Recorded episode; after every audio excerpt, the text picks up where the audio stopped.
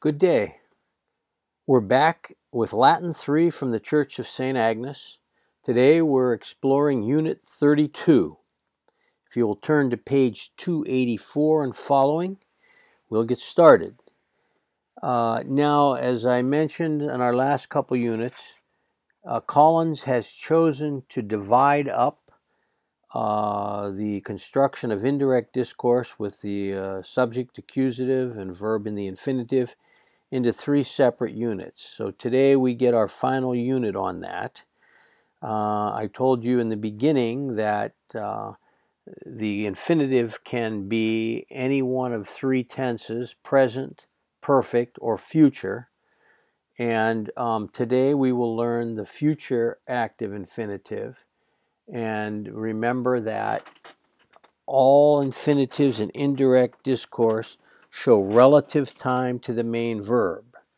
The present infinitive shows contemporaneous or simultaneous time to the main verb. The perfect infinitive shows prior time to the main verb. And I think you can guess that the future infinitive will show time subsequent or time after the main verb. So on page 284, we see the future active infinitive and how it's formed. Um, it's a simple formation. You take your future active participle, which remember comes from the fourth principle part plus urus aum, and to that you add esse as a separate word, and that's the future infinitive active. Laudaturus aum esse, moniturus aum esse, ducturus aum esse, and so on. Every uh, verb from every conjugation that has a fourth principal part can form a future active infinitive. Not to be confused with the perfect infinitive, which is simply laudatus aum esse, right? So this is the future active infinitive. Now, there is a future passive infinitive, but it's so very rare that hardly any grammar books, especially beginning grammar books, teach it and Collins does not teach it either. You will not encounter it um, unless you read tons and tons of Latin, and then only very, very, very rarely. So, the formation of the future active infinitive is quite simple. And as we proceed to the indirect statement or indirect discourse with the future infinitive, we uh, reiterate that the future infinitive will show um, subsequent time to the main verb. So if we take a look at uh, section 160, Collins gives you a lot of examples. And again, notice that that time is relative in relation to the main verb. So the direct statement, Jesus in synagoga predicabit, Jesus will preach in the synagogue, right? We make it an indirect statement in the present tense, dicunt Iesum in synagoga praedicaturum esse. They say, present tense, that Jesus will preach predicaturum esse in the synagogue, in synagoga. So you have your predicaturum esse. Sometimes that esse uh, may drop out. Uh, that's common, as you know, with a verb to be. Um, it still will function as a future infinitive. So predicaturum esse shows subsequent time to the main verb. They say now, today, that Jesus will preach in the synagogue tomorrow. Okay, when we change the main verb to the past, we see what happens in the second example. Dix erunt Iesum in synagoga praedicaturam esse. Notice the indirect statement is not changing, it's Iesum praedicaturam esse, but the main verb changes and now it's they said. We're in the past tense, so we still have to show subsequent time to the main verb. We do that in English by using would. They said that Jesus would preach in the synagogue. Right? And then uh, subsequent time in the future, indirect statement, dicent. Now we change that to a future tense. They will say, Iesum in synagoga predicaturam esse, that Jesus will preach in the synagogue. They will say tomorrow that Jesus will preach in the synagogue sometime in the future. Okay, so again, Um, this is fairly simple. It's just building on the things that we've worked on the past couple weeks. And this completes the uh, tense variation for this type of indirect discourse. So again, the present infinitive shows same time as the main verb. The perfect infinitive shows prior time to the main verb. And the future infinitive in indirect discourse will show subsequent time to the main verb. Uh, that's really all there is to it. Now, in 161, Collins talks about indirect reflexives. And uh, this uh, will occur in Latin. Remember, we talked about reflexives always reflecting back on the subject. But notice, a reflexive pronoun used in a subordinate construction may sometimes refer not to the subject of its own clause, that is, of the subordinate clause, but to that of the main clause. And as Collins says, context will make such cases clear. Well, um, usually it does make it clear, but sometimes out of context it's very hard to figure out to whom that reflexive refers. But there is such a thing as this indirect reflexive. Take a look at the examples. Um, direct reflexive. Aliqui viri sibi cibum habuerunt. Some men, viri, had food Sibi for themselves, uh, right? And uh, uh, it's a dative of uh, reference, really, in reference to themselves. They had food for themselves. Now look at how an indirect reflexive works. Paulus subito audivit, indirect discourse coming, virum loquentem sibi. Paul suddenly heard a man, uh, actually, it's not indirect discourse, I'm sorry, it's uh, just a sentence, uh, straightforward because uh, man is the object of heard. Paul suddenly heard a man, what kind of man? Loquentem sibi, speaking to him. Now, we could say, well, Paul suddenly heard a man speaking to himself, and um, that theoretically could be possible, but this is an indirect reflexive, meaning that it's reflecting back on the subject in the main clause, right? And not up to the man. So Paul suddenly heard a man speaking to him, referring back to Paul. This indirect reflexive um, is not uh, real common in Latin, but it does occur. So be aware of it and uh, watch for it, and you usually will be able to tell uh, to whom the reflexive is referring through the context of the sentence in a paragraph or a story or whatever. Okay, um, this is basically all the new grammar that is contained in Unit 32. And in the last section here in 162, on pages 285 and 286, Collins is starting uh, a summary of various constructions. And here he's summarizing the ways to express purpose. And as he says, purpose or intention may be expressed by prepositional phrases, subjunctive clauses, gerund or gerundive constructions, infinitives, participles, or the dative case. Well, uh, there are there are various ways to show purpose, and there are various degrees of purpose. Um, uh, the use of the preposition is uh, in a sense, showing purpose, but not the same way that a clause does. Take a look at uh, letter A on page 286. He says that prepositions in or ad plus the accusative, uh, we've been doing this for some time now, uh, can show a kind of purpose. So, uh, in remissionem peccatorum, for the forgiveness of sins, toward, into the forgiveness of sins, right? Uh, ad maiorem Dei gloria, gloriam, for the greater glory of God, to the greater glory of God. Um, those, those are true. It's true that prepositions can um, give you a notion of purpose, but they're not quite the same as uh, clauses, which is what we see in section B, right? Subjunctive clauses ut or ne or qui plus the present or imperfect subjunctive. Um, okay, you take a look. Jesus venit, Jesus came ut, in order that he might faceret salvum mundum, he might make the world safe, he might save the world. Notice that ut can be a qui as a relative clause of purpose. We've seen that before, remember? So uh, usually with verbs of motion in the main clause, but not always. Jesus came, qui, who might make the world safe or who might save the world. Same as ut, in order to, right? We would translate it ut. Uh, more common is the ut, but you will see the qui as a relative clause of purpose. So this, this is the major way in Latin that Latin shows a purpose in a purpose clause. Jesus venit ut mundum salvum faceret. Jesus came in order that he might save the world or make the world safe. Now, of course, uh, another uh, way of using verbs or verbal form is using the gerund or gerundive plus ad and sometimes causa. And we've had these before.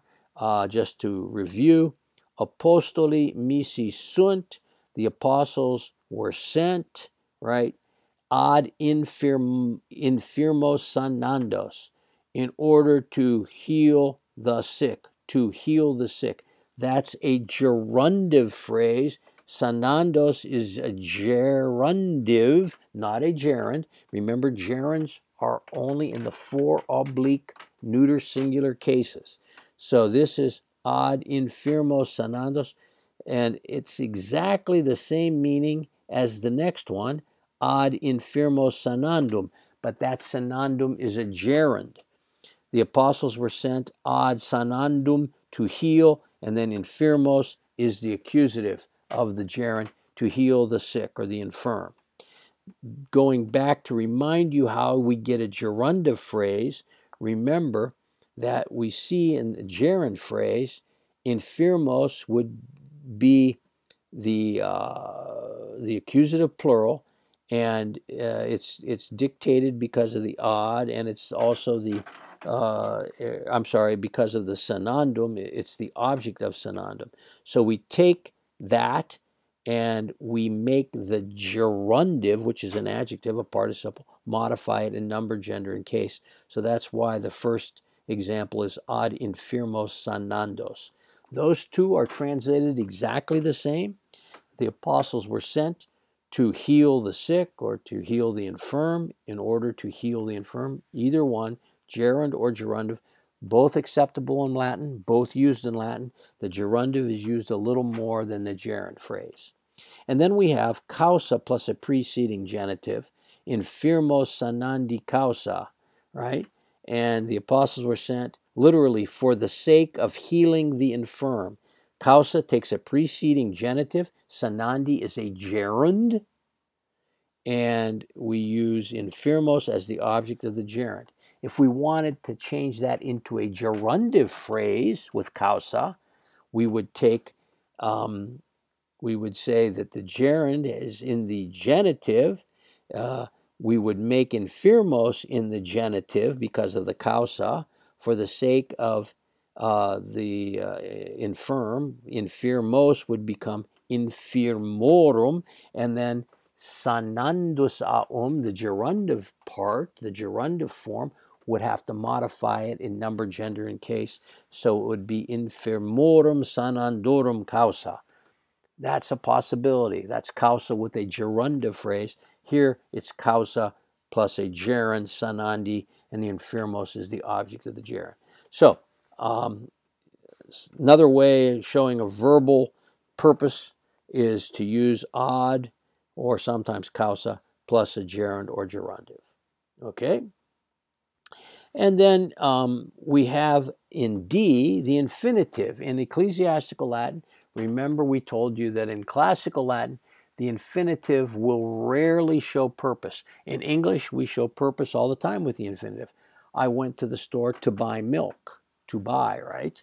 Um, you can do this in ecclesiastical Latin quite often without any problem. So you will see infinitives um, uh, used to show purpose. Iterum venturus est judicare vivos et mortuos comes from the Creed and he will come again. He is going to come again, judicare, to judge the living and the dead. He could have used ut plus the subjunctive, ut judicet, but uh, here we use the infinitive to show purpose. And then he talks about using participles. Um, yes, I suppose that participles uh, can show purpose. The man came, uh, and he translates it audiens de Jesus, to hear about Jesus. The man came hearing about Jesus. Hearing about Jesus, the man came. Or I suppose we could say in, in, in, to hear about Jesus. Visuris Petrum, about to see Peter, he entered into the house. He entered into the house to see Peter, going to see Peter. Visuris, that's a straight participle. Um, we don't normally teach purpose expressed through participles, although it is possible. And then um, he includes the dative case here as showing purpose because there is such a thing as a dative of purpose. Remember, in the double dative construction, which I love, it's a dative of purpose and a dative of reference. Take a look at the example. Hoc sacrificium sit utilitati nobis. May this sacrifice be for our benefit. Literally, may this sacrament, sacrifice be, that's a just subjunctive sit, may this sacrifice be, or it's a wish, may this sacrifice be for the benefit in reference to us. May this sacrifice be in reference to us for the purpose of a benefit. Okay? Uh, that awkward way of translating it in English doesn't make really any sense in English because it's an idiom, the double dative. So there is such a thing as a dative of purpose for the purpose of utility or benefit. Okay, so that's uh, basically your chapter. Uh, only a new, uh, really an addition to our indirect discourse with the future tense, with the future tense of the infinitive, and this uh, minor minor piece of grammar on the indirect reflexives, and then the summary of purpose uh, constructions in Latin. And there you have it. That's all of Unit 32. So nothing really too difficult or too new. Um, we see our vocabulary on page 286, 287. I'd like to point out one word in particular.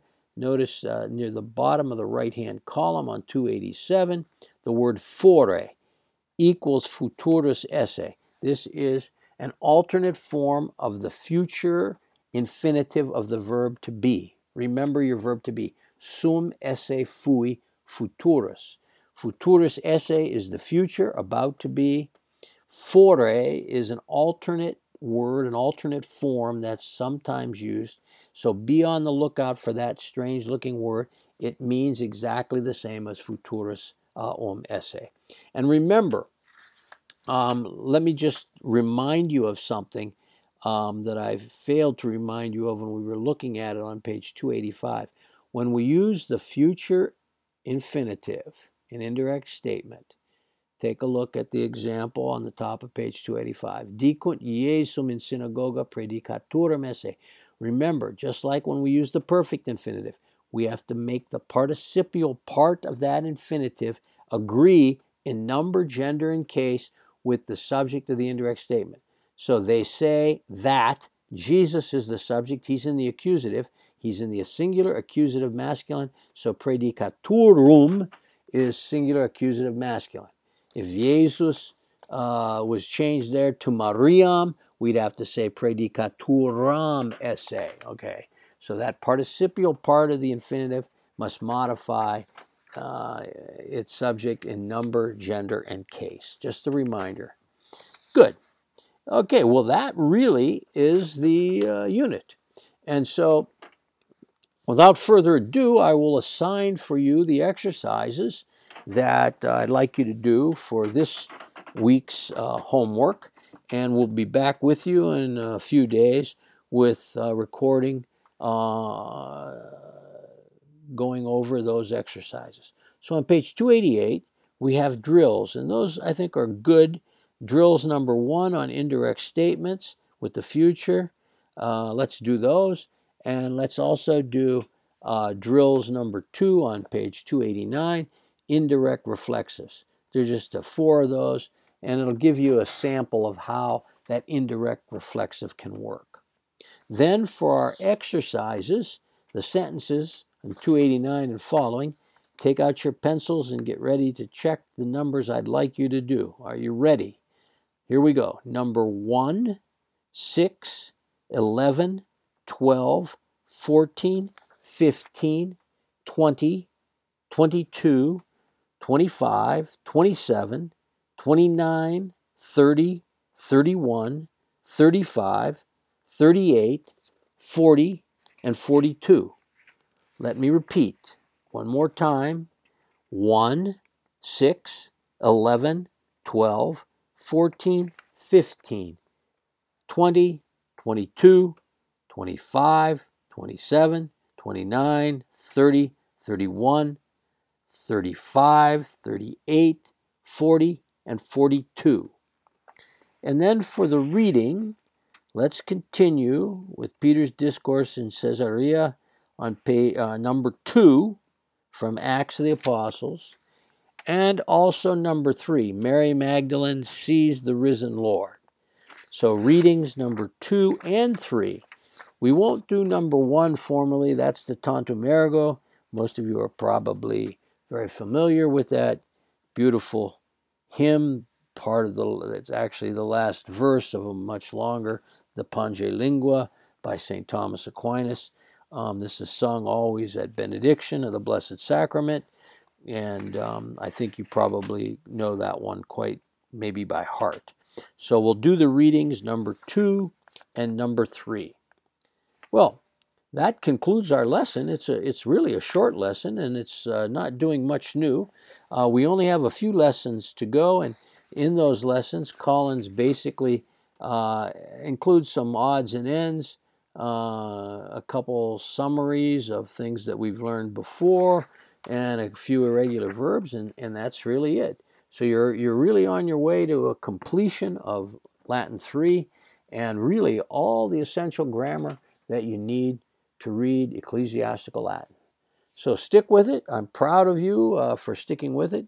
And remember, as always, if you have a question, please don't hesitate to drop me an email. I will be glad to answer uh, your questions, anything, anything at all about uh, this lesson or any other lesson. So until uh, midweek when we post our exercises, uh, I wish you the best. have a wonderful day and God bless.